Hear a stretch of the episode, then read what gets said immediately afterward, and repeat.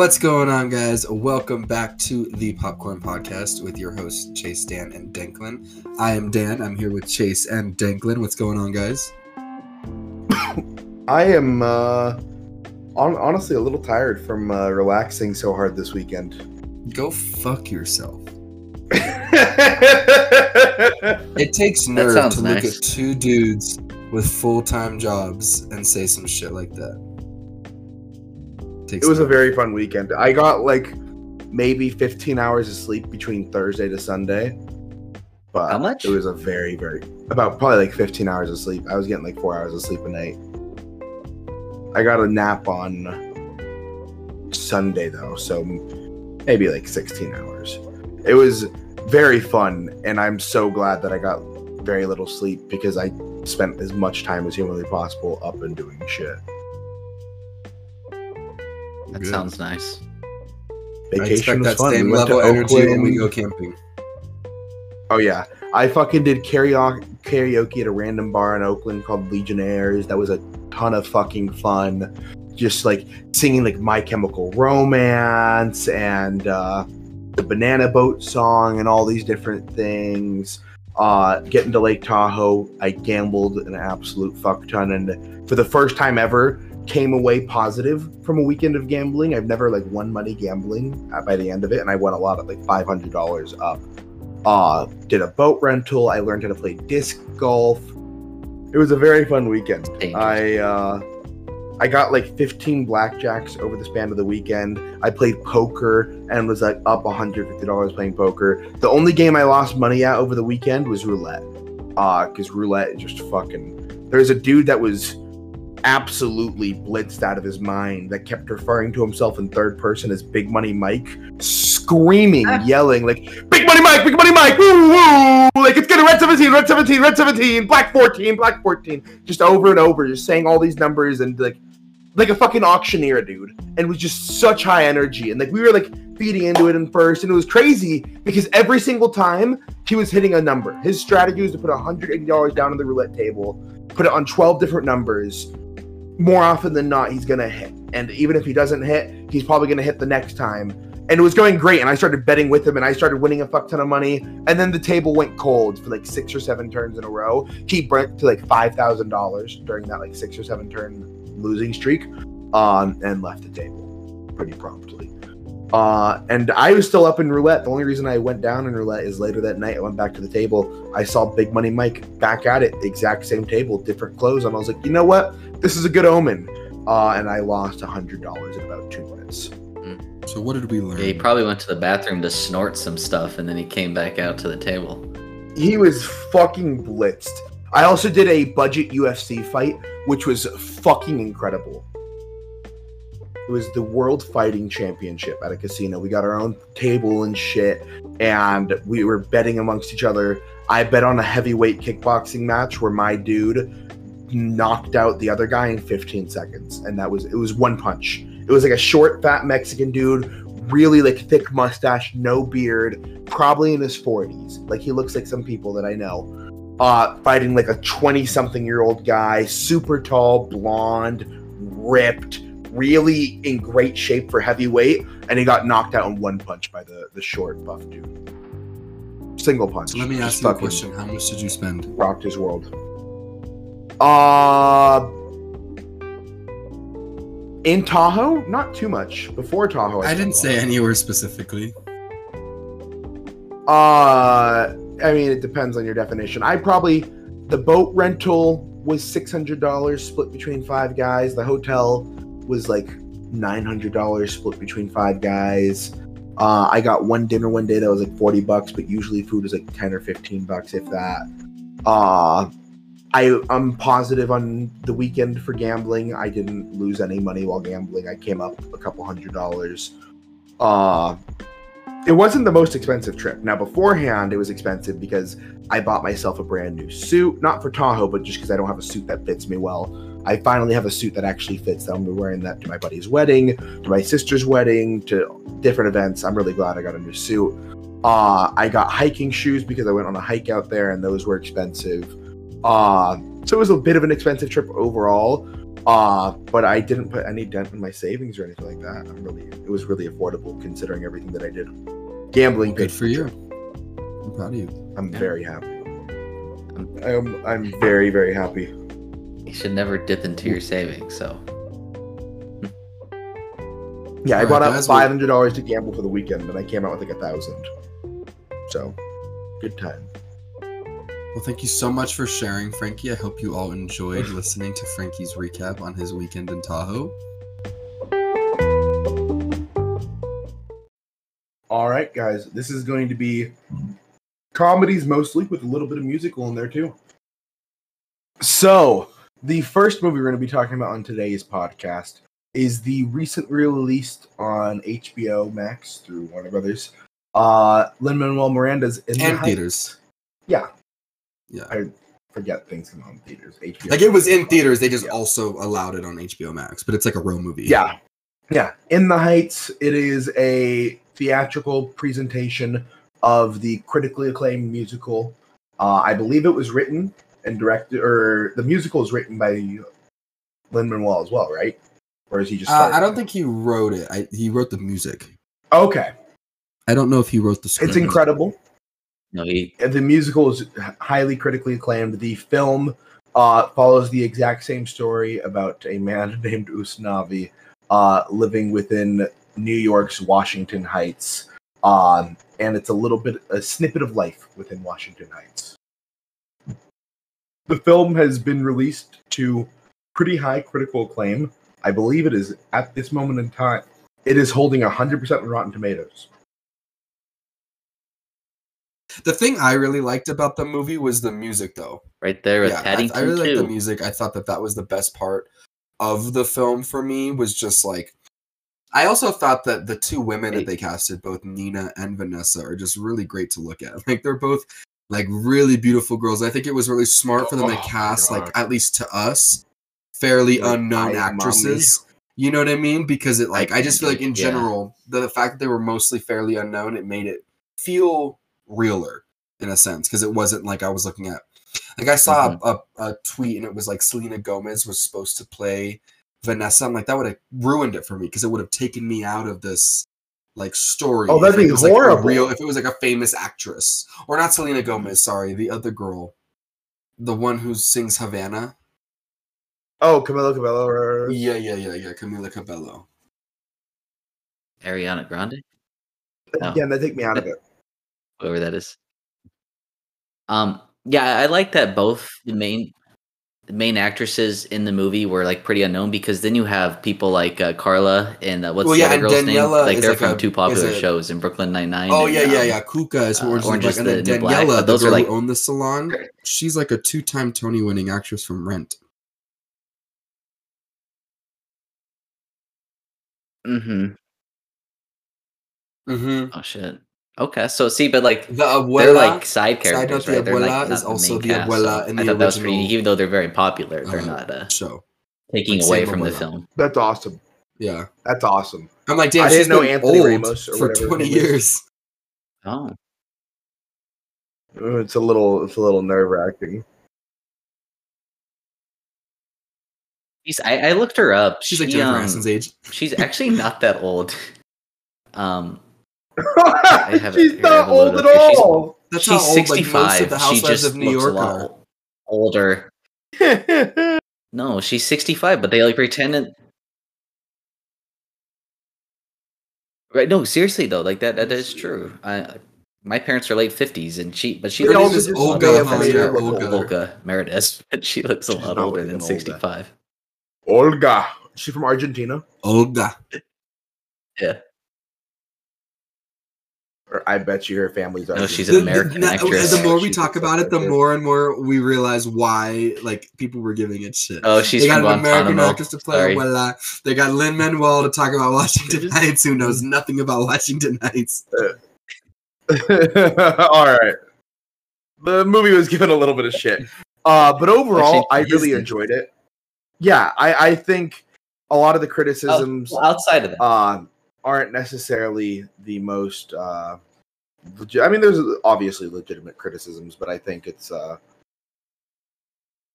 they're not too important in the whole scheme of things. And I think the film is really good. Uh, the plot was entertaining. It's not the what most well written story ever, uh, but I think what the standout is obviously the, the music of the film. I also think with the with the criticism, it's just one of those things where it's like progress is just one of those things where it's like until it's fully, fully, fully where it needs to be, people were like, there's always going to be a need for better and better.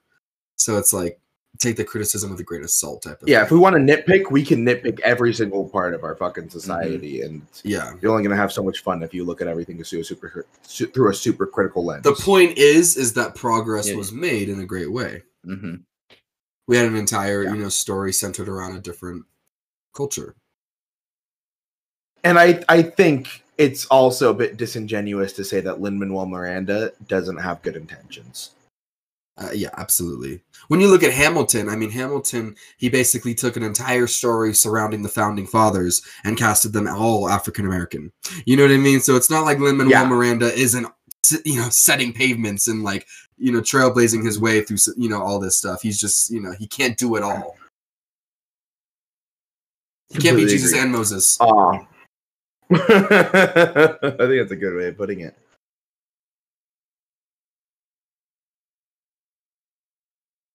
I think the plot was really good. I actually liked how there was there was like six different so- stories to this the, the movie, and at the beginning of the film, you kind of think like, how are they all going to conclude? How how is everything going to reach its conclusion? And somehow it does. Um, not all of them are positive to the end, but um, I thought it was a very unique, and I, I actually liked the way um, the movie progressed. Oh. I, think was every say the character had I liked very about. I, I agree with you. I, you know, film. some of my favorite musicals are similar to that. Like I don't know if you guys have ever seen Rent.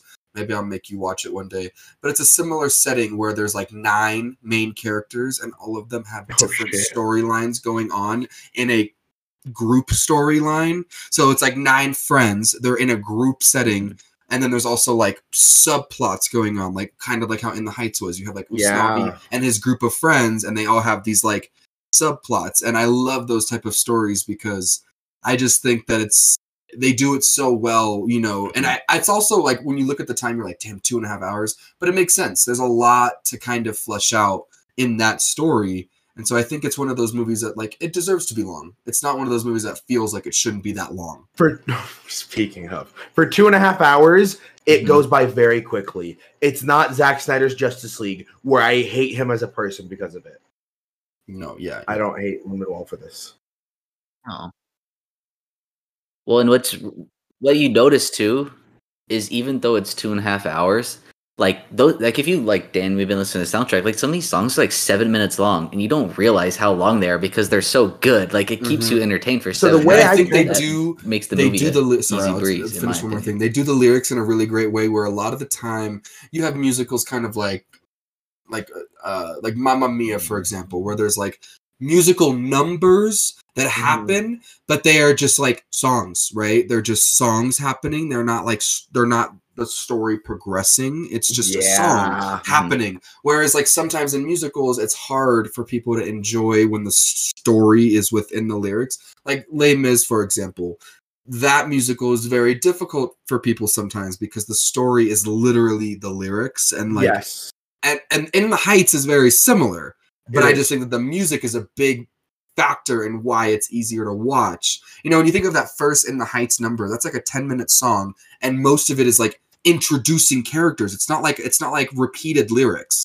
Every lyric is like different because it's like a story. And i just feel like because the music is so good it doesn't feel like you're sitting there having to like pay attention to like an opera. Mhm. you know what i mean? Or something like that. I completely agree. It's a and it just goes to show the success of the music eh, because it's able to keep you engaged through long musical numbers that aren't just musical numbers for no reason. I think the Mamma Mia comparison is perfect uh the way I kind of read the plot is it's almost like a Latino uh i love how you like specifically said it with your like Yeah, that's how you say Latino. Uh, like a Latino do the do the right thing. Spike Lee's joint, his first film, uh, where that that takes place over a single day, following a a neighborhood it, within New York City. Uh, but it's all these different storylines and these different people culminating in like this big event. It's the hottest day of the summer. You get that very common stereotype in New York City. in the Heights, hottest week of the summer, and the blackout and all that. And the structure narratively kind of follows the same thing. It is markedly mu- more upbeat than Do the Right Thing because Do the Right Thing's ending is a bit ambiguous and left up to the viewer and a bit depressing. Uh, whereas In the Heights is very positive, where it ends up with them staying in their home neighborhood and staying with the people that they love and kind of all coming together. And I I liked it, but it was a very predictable, a bit unoriginal plot, but I think that's perfectly fine. Uh, and it's a great plot that was enjoyable to watch and listen to. You were predicting the bodega to be the beach. That was probably the only thing that was out of the blue, and it's because through the medium of film, they were able to just completely fake us out. Uh, but it made I I just didn't see him leaving because it it would send a bad message if he leaves the the neighborhood. I will say that was a really beautiful touch in Yeah. interpreting that into the film because that's not how the musical is. The Yeah. musical has no the musical has no Yep. future Usnavi talking to children. That is Oh, not part of the show. So it was a really great way of trying to like, you know, interpret this story in like a film version. Because the musical is just like the, the, the uh. story. It's just the story. Take away all of the Usnavi narration parts, that's the musical. And so I really thought it was a great addition to this already established story. Yeah, Because then they added this whole twist with the bodega and the beach. That's not a thing in the in the show. I think it's really clever to convey the themes they wanted to convey. I think He does own a way to do it. bodega, and like that is a thing. But I'm Yeah. saying, like, with the in terms of like you thinking he moved to the Dominican Republic. Yeah, yeah. I think that's a, an amazing device to tell the themes they wanted to tell that Mhm. may not transfer as well as compared to on Broadway. All right, would you guys want to get into our ratings for the films? Yeah. You guys want me to go first? Go for it. All right. So my rating for this film is going to be an 8.1. It's just above an 8 for me. I really enjoyed the soundtrack. It wasn't the most original plot, like I said already, uh, but it was a really enjoyable film. Uh, go ahead and watch it. At two and a half hours, it is a perfect runtime. It's not too long. It's not bad in any way, shape, or form. Uh, it's it's an awesome film. Great musical. I will go next. So I'm going to be giving it a 9.2. I loved this movie. I've seen it numerous times in the theaters, and I just I love what he did with it. A lot of the times, for me, as someone who's like a fan of Broadway shows, I don't actually know what the show is like. I've just grown up religiously listening to the soundtrack, so I I only have that in my head. So a lot of the time, when I'm finally able to see like the full thing and fully see what certain scenes looked like or meant or whatever. It's really nice. So I really enjoyed getting to see this movie. So 9.2, definitely go see this movie. Support the arts. Oh yeah.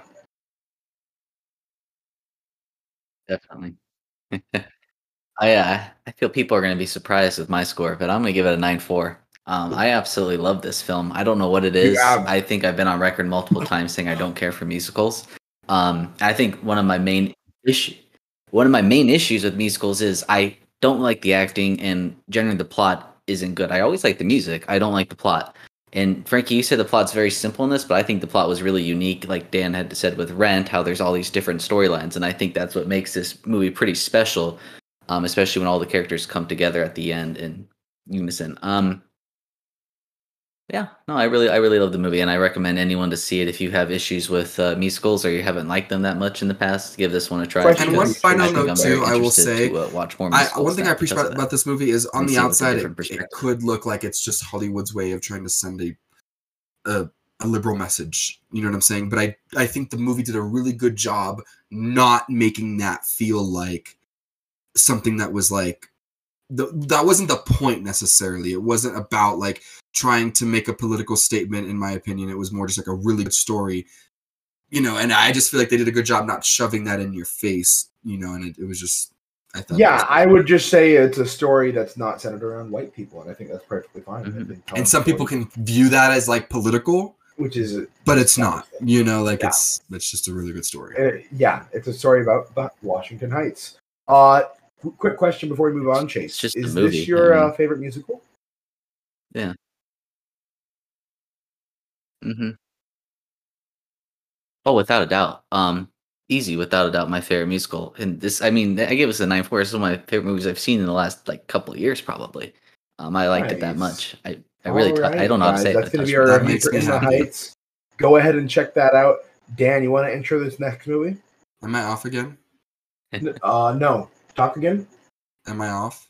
No, not at all. All right. So the next film we will be discussing is the first film we decided to watch in our comedy binge. We decided, actually, this was Frankie's choice, if I'm not hmm. mistaken. Yes, it was. It was Frankie's choice. So we decided to watch the Yep.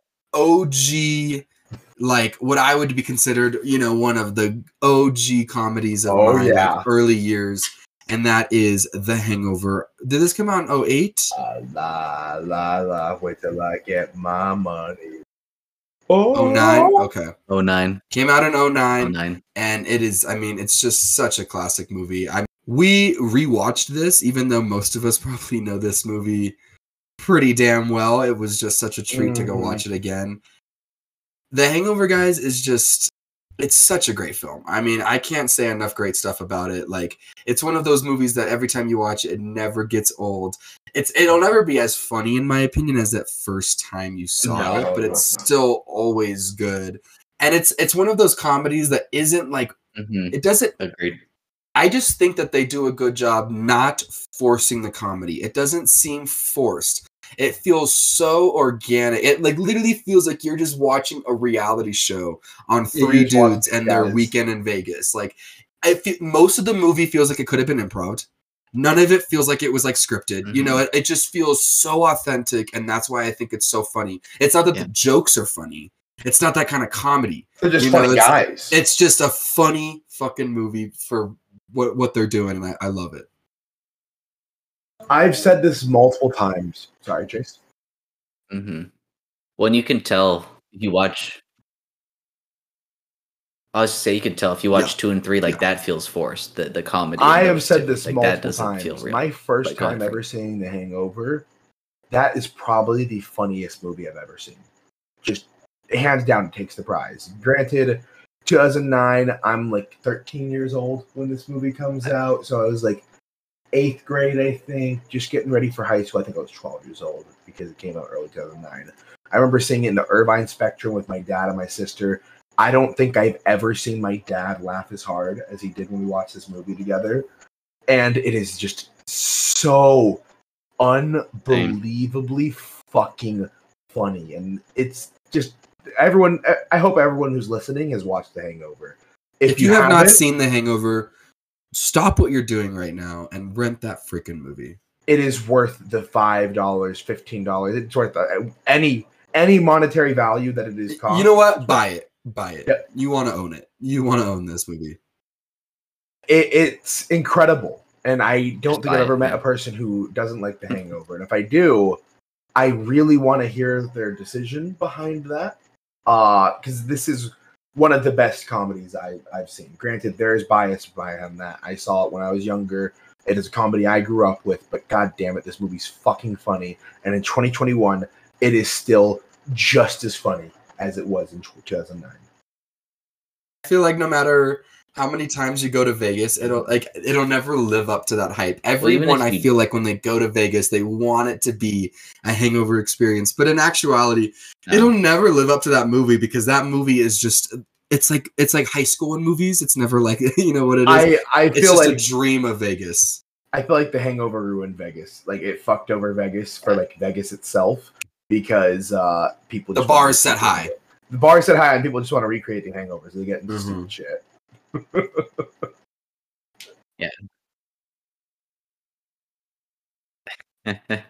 I what I like about The Hangover is, like you said, we all saw this movie when we are super young. But now that you grow older, like you actually relate to these guys because you like shoot the shit with them, like how they do, and it's just, I mean, it's absolutely hilarious. Um, just seeing yourself Yeah. grow. The thing I have to say about this movie way, too is I feel like in many ways it's not bear with this statement, but it's similar to like paranormal activity, where I think it completely changed the genre of comedy at that time, and then Yeah. it's never been able to be recreated. Like it was such a specific thing that was done so well that like they could never they they've never been able to recreate that level of comedy in my opinion in the last 11 years like there's been great comedies that have come out but i just don't think they've ever been able to recreate what the hangover gave you the Mhm. Yeah. hangover made you feel you know that that that just and what an amazing concept i mean whoever initially came up with that idea like great great idea like to just get four guys go to vegas and let them kind of just have a night you know like such a great concept it's a really unique concept that pays homage to like older comedies too, like Weekend homage. Homage, homage. Uh and does it in such a new and great way. And you said it perfectly. There's Yeah. not been a movie in the last 12 years that has been as funny as The Hangover, and I don't think there's going to be one for a while.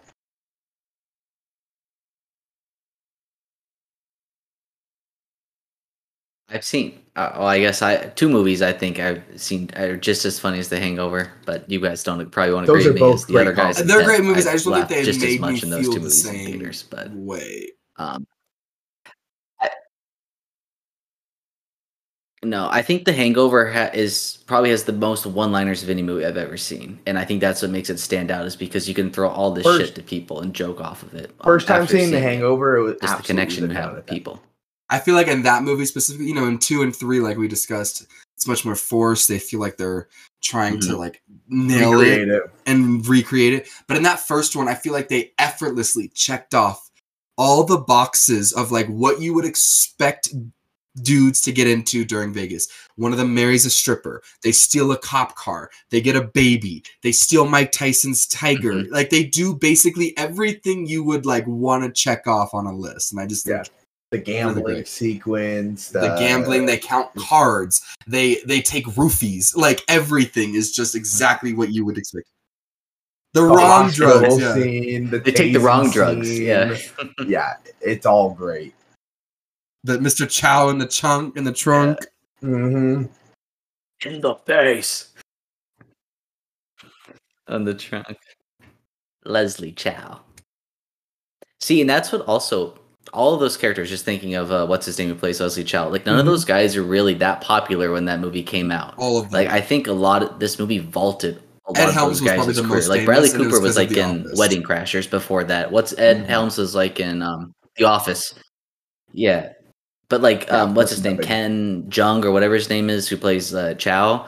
Like dude got a whole career in on, on community and all Zach this crap. He was a Galifianakis was just a stand-up like, I mean this it vaulted right? these guys' careers. Um I think Zach Galifianakis. he was yeah, he was doing that funniest guy in YouTube show and I'll say it um right he was pretty no name. oh i don't think that's like a uncommon statement i think he very much steals the show It's his best movie, and he absolutely carried it. No, he. I think he. Yeah, I think he's the. the I think he's the worst actor. i feel like in other bunch, movies but he's I a think he's horrible the actor funniest. in my line of work i think in this movie he nails it pretty on the head Yeah, the guy who he's playing i've met in he real does life it. Well, with like the guy character who guy he's who he's playing, playing, it's today. like the way he talks. Oh, yes. Oh no. hands down i was with him earlier like Yeah. i know that guy Uh I I cannot say enough good about this movie. I I genuinely the only quote unquote and the criticism I- soundtrack i mean the Yeah. soundtrack is such a great soundtrack They- they got kanye west you know one of the Mhm. best songs that i just think you Perfect. makes you think of vegas they got the ti yeah. song with Yeah. rihanna um just such great music in this movie and then when they're all waking up the fever when they're all waking up from the Yeah. hangover is a great song. They got the uh phil collins song in the air.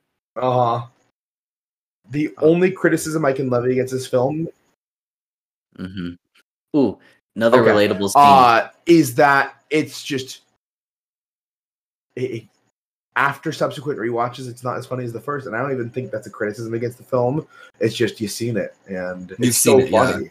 It's more It's your not- problem than the movie's problem. Exactly No. It's it's be I think this like I said this movie's so quoted that it kind of like everyone quoted this in high school and that's what ruined it because you watch it over you watch it 10 years later after it came out and you remember all these lines that Mhm. your buddies were saying all the time and it kind of it sours it a little in my opinion but it's still a hilarious movie Um, but I want to say one relatable scene is the the morning Yeah. after when they go down to eat at the pool and they're like, "What the fuck did we get into last night?" It's like our Empty the pockets. Like that's. Empty so pockets relatable when you're in Vegas. move. Like, shit, what did we do? it's great. you're in the hospital. following the breadcrumb trails that the drunk youth them left behind. Oh, like when they go to the, the chapel. It's and absolutely he's like, "My shit that happens guys!" when you're drunk. "Can Like my know buddy you?" this weekend was like, "Where did Trunk me leave his money?" Because he always puts money in his sock, and it Yeah. wasn't there when he woke up. And then he found the sock, the money next to his sock and the food because he couldn't find the food either. And it's just the shit the drunk you does. It's like they do one thing, and then it's a game trying to figure out what the hell they did. Two people always at battle with each other. So good. All right, you guys want to get into our ratings? Let's do it. I will go first. So this movie, I mean, like I said, it is a like genre defining movie. It literally is a genre defining film. When you think of like romance, right? You like The Notebook. It's like uh, the the to me when you think of comedy, The Hangover is just one of those comedies that's just for me gonna be top 10 forever. So I'm going to give this movie a 9 5. Hangover 2 and 3, if we ever watch them, are much lower. Yeah, yeah, they are. It's like a 20%, 20% difference. It, it's Well, like I a don't know about 4, drop, but yeah, it's like in low. the fours maybe. right? Yeah. Um. All right. For me, I, I'll give it an even nine. I like Frankie. You said it in the earlier interview. Like when I first saw this movie, it's a ten. Like it's the funniest movie I've ever seen. I almost pissed my pants in the theater watching it. Uh-huh. um, and you're just a stupid little 14 year old and it, it's such a phenomenal movie but i mean through the years like i like it but i think i've seen better comedies now um, but this movie I, I think it's just the one liners that stick out to that make it such a special movie um, but it, it's Did you say your rating? I don't know if I heard it. time. Okay. Um. So getting into mine, Yeah, like I said, it's a perfect ten out of ten. The first time I saw it. Subsequent viewings, unfortunately, if I could create a time machine, I would go back and see The Hangover the first time again, because my god, it was funny. Uh it's still an amazing movie. It is not as funny, unfortunately, on subsequent viewings. So it's a nine point two out of ten. That's based off of this most recent rewatch and how fucking funny it still is in 2021 and I am excited for younger generations who watch this movie in their teens for the first time and how funny it is to them too.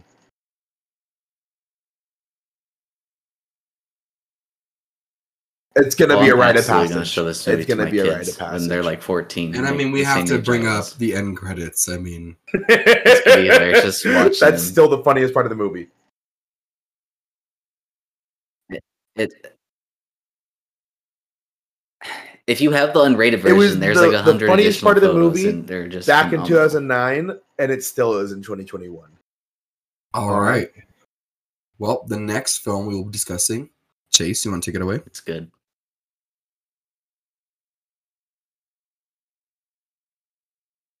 Let's do it. So this was Dan's pick for the comedy binge, and it was Tropic Thunder from 2008. Through a series of freak occurrences, a group of actors shooting a big budget war movie are forced to become the soldiers they are portraying. I just want to touch on this before we go any further. The director Mhm. of this film, I didn't realize this until we watched it, is Ben Stiller. And Ben Stiller and Justin Theroux wrote this movie, which is like crazy. Like Justin Theroux's not even in it. And I just think that's so funny because. I don't see Ben Stiller as a writer or director. So the fact that he was able to Absolutely his direct, I think his movie ever. funniest movie ever is incredible. I think this movie is an incredible satire on filmmaking. I think it just takes a fat, steaming shit all over the film industry and every kind of aspect about it, especially action movies, and it makes something that's just it's so meta and it's so fucking funny.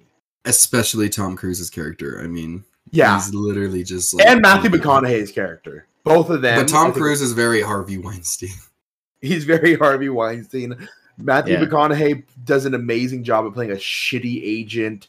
All of the actors are just, or at least Ben Stiller, his fucking stupid is like super full of himself. Robert You Downey m- Jr.'s m- m- make me happy. Sean Penn looking ass. Uh, fucking. You can Robert Downey go Jr. full. is incredible in the movie, playing a dude, playing another dude that's playing another dude. Uh, this movie's really, really funny. Oh my god, I didn't Jack get Black that when and I his was a heroin kid. addiction. Yeah, Absolutely. it's it's Just a really fucking funny cast.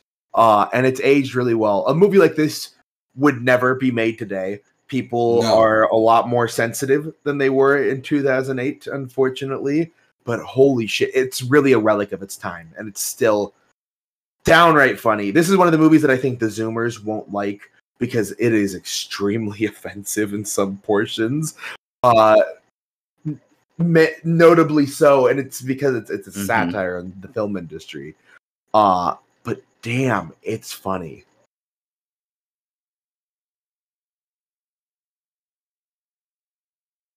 Is this movie Yeah, I feel like it doesn't super get underrated? Like I feel like not a lot of people talk about it Tropic I feel like the people who recognize Um, this movie are our age group. Like Mhm. we're in middle and high school between 2006 and 2010. Those are the people that like this movie. Yeah. You know what's you know what's funny about this movie is that at this time Ben Stiller and Jack Black What's were so way more funny is popular Robert Downey Robert Jr. Downey went to become one of the most highest paid and now Robert Downey Jr. is just Hollywood. tiers more popular than him. Exactly, because that same year Iron Man came out. Thank three God they made the movie when it movie, did, and Because it- if it was it's even a year later, just to Disney wouldn't where have their let him do careers it. changed. They would No. not let him do it. Mhm. It's it's. I really can I just say my favorite part of the movie is the beginning when you're watching the trailers for all the movies that these actors are in.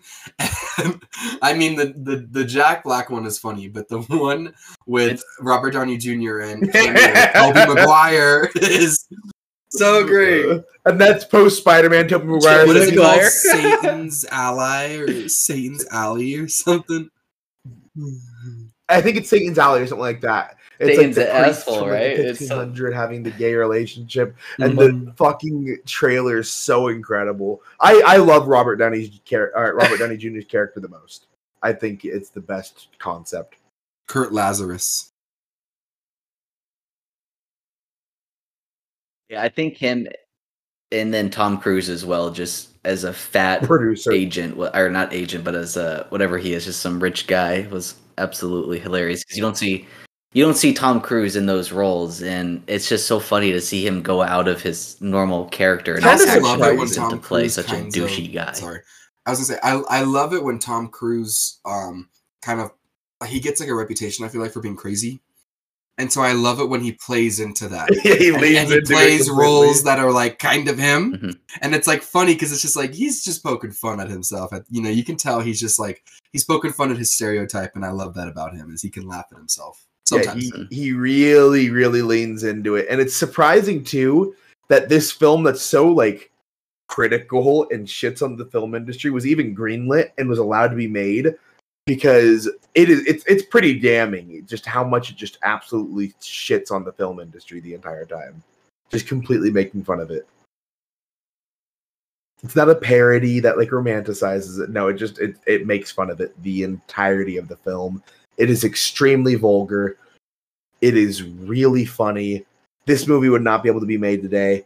Uh the one criticism I will levy against the film is that and it, it's it's a necessary aspect. I don't care for the action at all because there's action in it too. It's like an action comedy. The action is purposely over top to make fun of action movies, but outside of that, i- it's hilarious.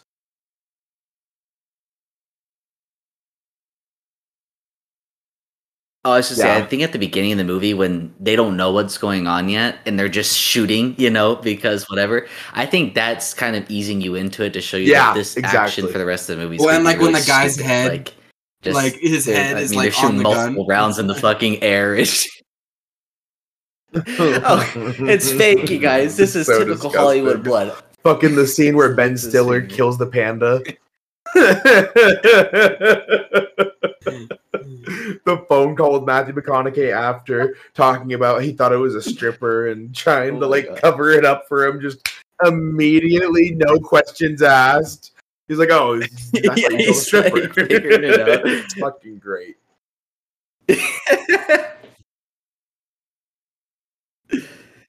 Yeah, Or Matthew fucking getting him traveling a all the way to TiVo, dude. or wherever getting him at a to save- Timo. It is absolutely a relic of its time. You guys want to get into our scores for this? yeah, let's do it. All right, Chase, take it away. Let's do it. All right.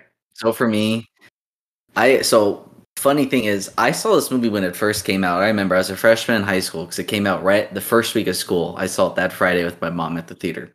Um, Really? I have not seen this movie in its entirety since. So it was 13 years ago, and I'm so happy I did because this is like like The Hangover, right? Like I remember left loving this movie in theaters and not being able to see it for like 13 years in its entirety made it like all the more funny, especially as a grown up. Um, so for anyone that has never seen Tropic Thunder, give it a go. It's a phenomenal movie. If you like Ben Stiller, Robert Downey Jr., or Jack Black, which if you don't, you're crazy. Um, give it a give it. oh a, yeah, he is. Matthew McConaughey, Tom We Cruise, didn't even Bill Hader's mention in Bill it. I mean, Hader. Before he's even like film. Um, like big. Oh, he was so Man. fucking funny in it too. And he does the SNL shit where he's just like this is fucking, like, SNL doing, Bill like, little Hader, yeah. dances and shit. Oh Mhm. god, I love it. And Danny McBride. Yeah. Um I it's such Yeah. a good movie. It's all star and Danny McBride. See, it's such a great cast of people. Um and it it really stands out as a, a hilarious comedy and I'm so happy I, it took me 13 years to rewatch it because I think would for you that say I'll that give it a 9 obviously too. you Like, enjoyed it more than the Hangover rewatch?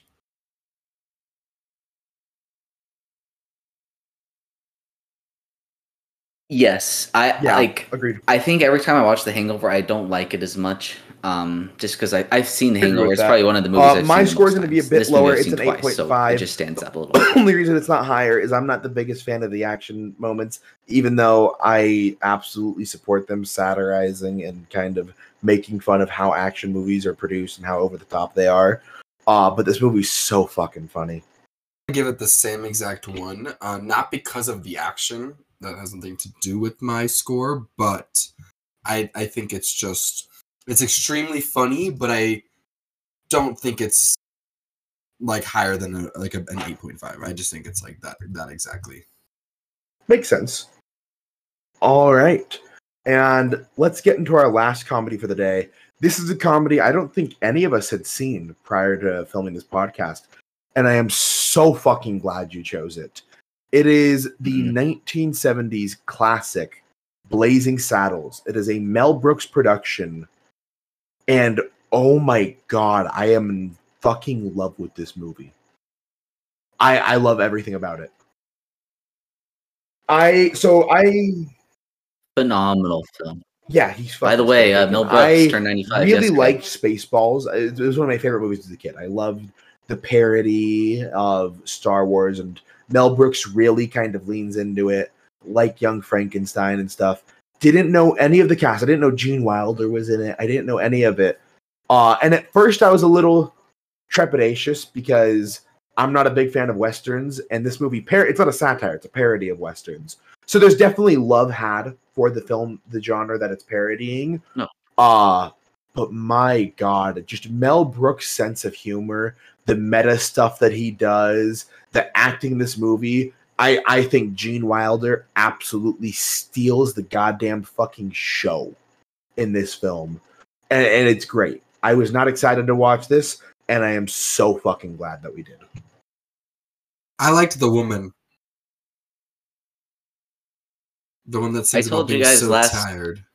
Mm-hmm. The woman. The German. Which one? Yeah. Um, Madeline. Yeah. Um.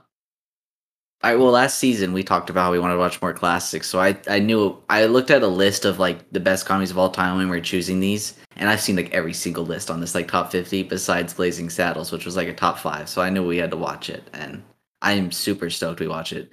Um, if you want to talk about Tropic Thunder, which would never get made again. This movie It's should never ever be remade because it's so bad, so inappropriate. Like it, like a, there's a, a lot of hard R's, and it's. I mean, this is early 1970s, but it, it's crazy. But it's so funny because it's not like they're like making fun of like African Americans. Like they're actually like Oh, absolutely. is like- yeah. showing you what's wrong. I think with America and Yeah, the main character is the of, black uh, sheriff. the and industry, They make him out. just like making fun. I I don't think there's any sort of stereotyping with the character and how he's played. I think they actually, for the 1970s in particular, it they do handle it with such care, and it makes it a really scathing critique of of white America through through Mel Brooks, and it's Mhm. incredible to watch. And I think my favorite thing about the movie is knowing how old it is and how fucking funny it is. I feel like it really was a trailblazer for comedy and advancing just Mhm. American humor. I also think that knowing how old it is made me appreciate it more because of the themes. I feel like it's really easy to think that like that wasn't a theme that was addressed. Yeah. And it's like it's it's interesting to see that like that was a movie that was being made in the 70s. Like such heavy themes and it's like I think that that made me appreciate it more thinking like dang, this was in the 70s and they were very forward thinking, you know, about a lot of the ideals that we still seem to not really fully grasp. Mhm. Well, yeah. Yep. One thing. This is like just a few years after the civil rights movement, and I, it's just crazy. I agree, and in, it's- in a Hollywood. It's really cool at seeing that time. like I said, this evolution Um, again. Like if you go back to like 1920s and 30s, like fucking Charlie Chaplin silent films, like comedy was so different back then. And then you get into the 1970s, you have your Blazing Saddles. 1980s, there's comedy evolves even more because of the work done in the 1970s. Watching these three movies in particular, really, for me at least, highlighted this evolution of comedy as we kind of went through the, the years and the decades. And Cleavon Little and Gene Wilder, I think their chemistry is unmatched. They had the best bromance I have ever fucking seen in a movie, and it, it, it just warms my heart. Oh, crazy good.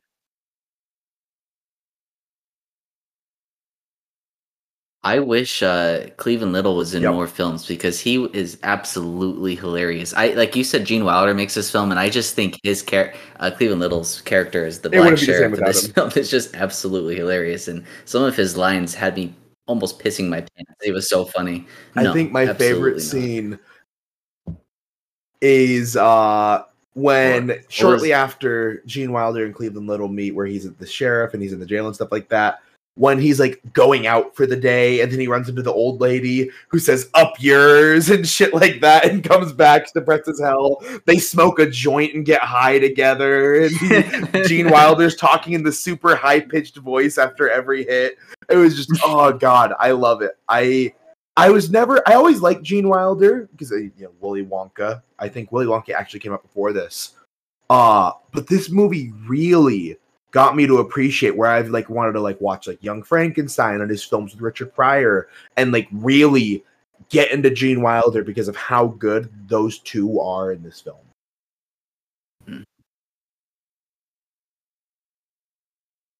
Yeah, he was good. Um, especially when you find out he's the Yeah. uh, the Waco kid, and he's just shooting, and uh, it is the stupidity. yeah, he doesn't even move. It's like the shoot a gun SpongeBob is, episode. uh, Just a great take on. I literally thought of the Westerns like SpongeBob episode. Where if you think about it, they God. definitely got that from this movie from SpongeBob. Want to see? Yeah, I feel again. like honestly that's that was definitely a reference. yeah, absolutely, it's great. All right, you want to get into our review or our ratings? Um, well, I guess my. I was just gonna say one more scene. Um, was when uh, he's riding into town and he's got his whole Gucci outfit on. Just so the I thought the ending suit. was the best part. Um, the ending was the best. and they're like, "The sheriff's coming."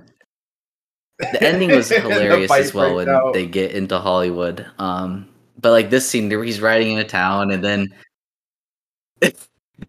Another scene I It- it- really yeah, like. I don't even know what to say. I mean, this movie was plan to, absolutely like stop hilarious. the town from getting raided by all these like bandits. Oh, even before that, the fucking KKK signing up for the shit and then beating the shit out of them. Oh yeah, yes.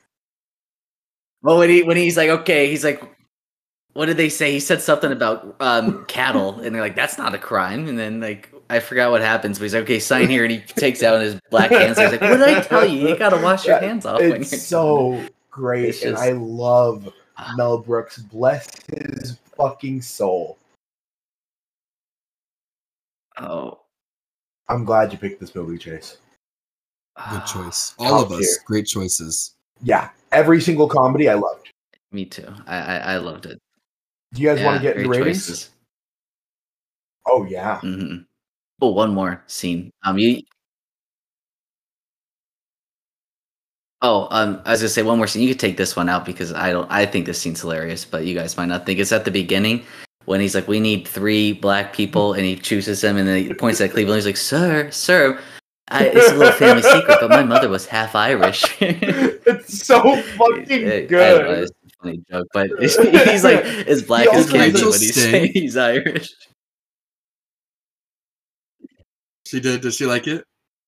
No. no. Yeah, she did. Yeah, she didn't like it as much, but no, I- she liked it, but not as much Cleve's as me. little I mean, singing voice I- too I was cracking was up the entire movie.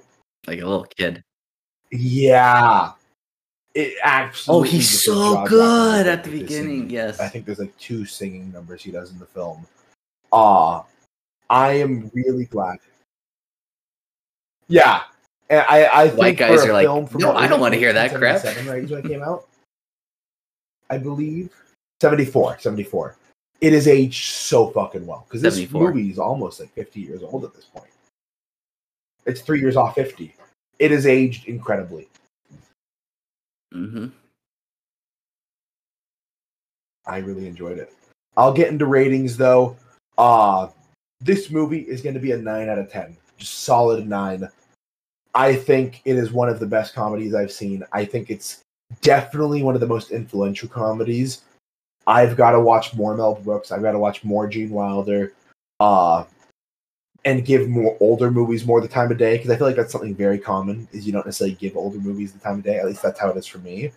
I'm very glad we chose this one. All right. For me, um, I really enjoyed this. The only problem was because I was super tired, I fell asleep for like a big chunk of it. So I feel like I can't give it a fair, fair, fair rating. So I'm actually going to leave my rating as like a TBD because I intend on rewatching it. I just missed like a solid 40 minutes of the Damn. movie. It was good. I was I, I will absolutely rewatch it. This is a movie I, will want rewatch to it with. Yeah. Um. Yes, same. Um. All right. Well, if for me, so I, I like to claim myself as a comedy guy, and I, I love comedy movies more than anything. And I'm more than anything super excited that we watched this movie because I, I've been meaning to watch it for a long time, and I've seen you know plenty of '80s, '90s, 2000s comedies, and I think I've I said The Hangover was I laughed hysterically, but I was a little immature, 14 year old. This one, as a 27 year old adult, I mean, I was literally crying, laughing at some scenes in this movie, like absolutely hilarious. Within like the first like two minutes of the film, like when they're just on the railroad and um, building it, and I don't know what's gonna happen. I'm like, is this movie gonna be good or not? And then I'm literally crying, laughing at the Irish joke and the quicksand. I mean, it, the I I just absolutely hilarious and i need like you said frankie i need to watch um uh way more mel brooks films and i have never given gene wilder a chance so i should watch more of his and if they're as good as this, I this feel one, like to then some there's no people that doubt. are like Um, really but anyways big movie going into that i'm gonna give this one a 9 like. too as well I, absolutely I gotta give. Gene Wilder a chance. Like in 40 years from now, that's like someone being like, I really gotta give Robert De Niro a chance. So, like, I really gotta give like Gene Wilder's just like one of the greatest actors of all time, and you guys are like, Absolutely. oh, he existed. yeah, I never really like outside of Willy Wonka. I hadn't watched his films. Well it's I used to love Young Frankenstein growing up. exactly yeah yeah the same well, that's the thing what happened we're watching this film and i was like is that willy wonka You guys know who, he- who he was? that's what i think to? of gene wilder Who? Uh, the woman from SNL who would do the Roseanne Roseannadanna sketches. I can't think of that on the top of my head. She had like the really like crazy haircut, and she would do like the Roseanne Roseannadanna on like the, and she would talk like this. You don't Oh, that Roseanne? sounds familiar, but I can't put a face to it. She was like basically the Kristen Wiig of like the seventies. Gilda Radner. Her, uh, her name is Gilda. She was like the Kristen Wiig of the seventies on SNL. She was like the Yeah. female comedian. Speaking Seventies of or eighties, one of the two. or of Gene Wilder, who also I need to watch more of. Uh, I was talking to my buddies this weekend. Is Richard Pryor because Gene Wilder and Richard Pryor did a fuck ton of movies together. Apparently, their chemistry is like even better than his with Cleavon Little. Uh, and I don't think I've seen any Richard Pryor films, so I, I want to. I'm gonna start binging these. All right. Wow. I highly recommend everyone who enjoys comedies watch all of these films. For the past couple of weeks since we watched Blazing Saddles, I've been telling my buddies like they need to watch it. It it was that great for me first time seeing it. Rewatching Tropic Thunder for the first time in a very long time was awesome. Always love rewatching The Hangover. Seeing In the Heights was great too because I hadn't seen that before, and I, I'm it was a a very pleasant episode to watch movies. Not every episode we watch good movies.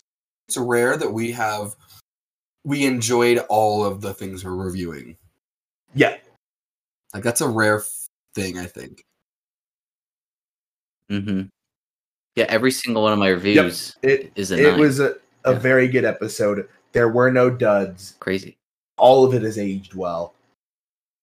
I I hope you guys love these movies as much as we do because god damn it, these are some fucking great movies. Now, let's compare or contrast. Did you enjoy this comedy binge more than last season's? What was last season's? We did a lot more movies. We did all four American Pies. We did the three Fockers, and we also did another did- series. I forget. Absolutely liked it more than last season's comedy binge. I love American Pie.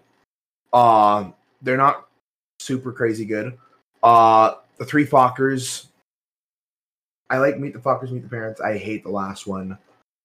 Um, I'm trying. And to there was see. one other series we did. I forget which one. I'm trying to find out right now. Meet the Parents, Meet the Fockers. I'm only just those two series? American Pie. American and, um, Pie. Fockers.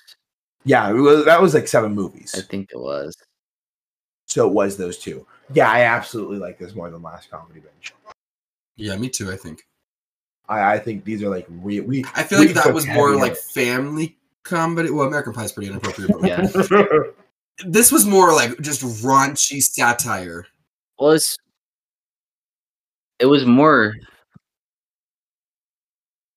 Yeah. Well, these are standalone films, right? For the most part, those were this is like series a which- like with first some good ballot films Hall in of them. Fame These that are we watched top this of the one. list. Whereas like with other films. ones are like maybe like maybe like one or two of the movies can make like second ballot Hall of Fame. You know, like we watched like heavy hitters this time Mhm. around, in my opinion. hmm The creme de la creme.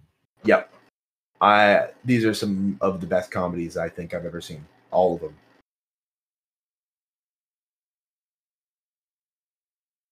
All right, guys. Well, I think that is going to conclude easy. today's episode.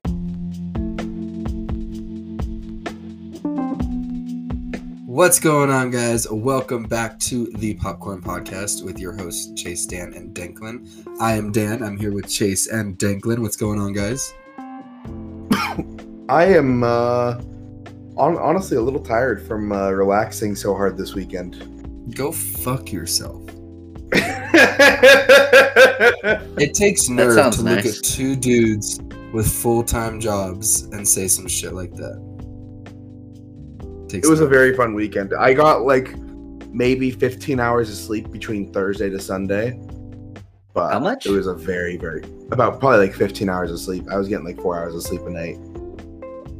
I got a nap on Sunday though, so maybe like 16 hours. It was very fun, and I'm so glad that I got very little sleep because I spent as much time as humanly possible up and doing shit. That Good. sounds nice. Vacation expect was that fun. same We went to level of energy when we go camping. Oh yeah, I fucking did karaoke karaoke at a random bar in Oakland called Legionnaires. That was a ton of fucking fun. Just like singing like My Chemical Romance and uh, the Banana Boat song and all these different things. Uh, getting to Lake Tahoe, I gambled an absolute fuck ton, and for the first time ever, came away positive from a weekend of gambling. I've never like won money gambling uh, by the end of it, and I won a lot of like five hundred dollars up. Uh, did a boat rental. I learned how to play disc golf. It was a very fun weekend. I uh, I got like 15 blackjacks over the span of the weekend. I played poker and was like up $150 playing poker. The only game I lost money at over the weekend was roulette. Uh, because roulette is just fucking. There's a dude that was absolutely blitzed out of his mind that kept referring to himself in third person as Big Money Mike, screaming, ah. yelling like Big Money Mike, Big Money Mike, woo woo, like it's getting red 17, red 17, red 17, black 14, black 14, just over and over, just saying all these numbers and like like a fucking auctioneer, dude. And it was just such high energy. And like we were like feeding into it in first, and it was crazy because every single time he was hitting a number. His strategy was to put $180 down on the roulette table, put it on 12 different numbers. More often than not, he's gonna hit. And even if he doesn't hit, he's probably gonna hit the next time. And it was going great. And I started betting with him and I started winning a fuck ton of money. And then the table went cold for like six or seven turns in a row. He burnt to like five thousand dollars during that like six or seven turn losing streak. Um, and left the table pretty promptly. Uh, and I was still up in roulette. The only reason I went down in roulette is later that night I went back to the table. I saw Big Money Mike back at it, exact same table, different clothes, and I was like, you know what? This is a good omen. Uh, and I lost a hundred dollars in about two minutes. So what did we learn? Yeah, he probably went to the bathroom to snort some stuff, and then he came back out to the table. He was fucking blitzed. I also did a budget UFC fight, which was fucking incredible. It was the World Fighting Championship at a casino. We got our own table and shit, and we were betting amongst each other. I bet on a heavyweight kickboxing match where my dude knocked out the other guy in 15 seconds, and that was it was one punch. It was like a short, fat Mexican dude, really like thick mustache, no beard, probably in his 40s. Like he looks like some people that I know.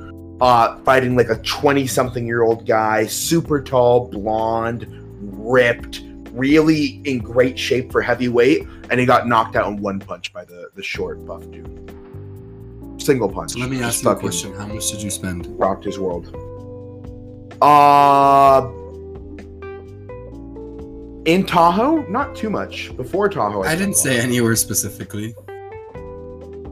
Uh, I mean, it depends on your definition. I probably the boat rental was six hundred dollars split between five guys. The hotel was like nine hundred dollars split between five guys. Uh, I got one dinner one day that was like forty bucks, but usually food is like ten or fifteen bucks, if that. Uh, I I'm positive on the weekend for gambling. I didn't lose any money while gambling. I came up a couple hundred dollars. Uh, it wasn't the most expensive trip. Now beforehand, it was expensive because I bought myself a brand new suit, not for Tahoe, but just because I don't have a suit that fits me well. I finally have a suit that actually fits. I'm be wearing that to my buddy's wedding, to my sister's wedding, to different events. I'm really glad I got a new suit. Uh, I got hiking shoes because I went on a hike out there, and those were expensive. Uh, so it was a bit of an expensive trip overall. Uh, but I didn't put any dent in my savings or anything like that. I'm really, it was really affordable considering everything that I did. Gambling paid Good for you. I'm proud of you. I'm very happy. I'm, I'm very, very happy. You should never dip into your savings. So Yeah, I Alright, brought out five hundred dollars to gamble for the weekend, and I came out with like a thousand. So, good time. Well, thank you so much for sharing, Frankie. I hope you all enjoyed listening to Frankie's recap on his weekend in Tahoe.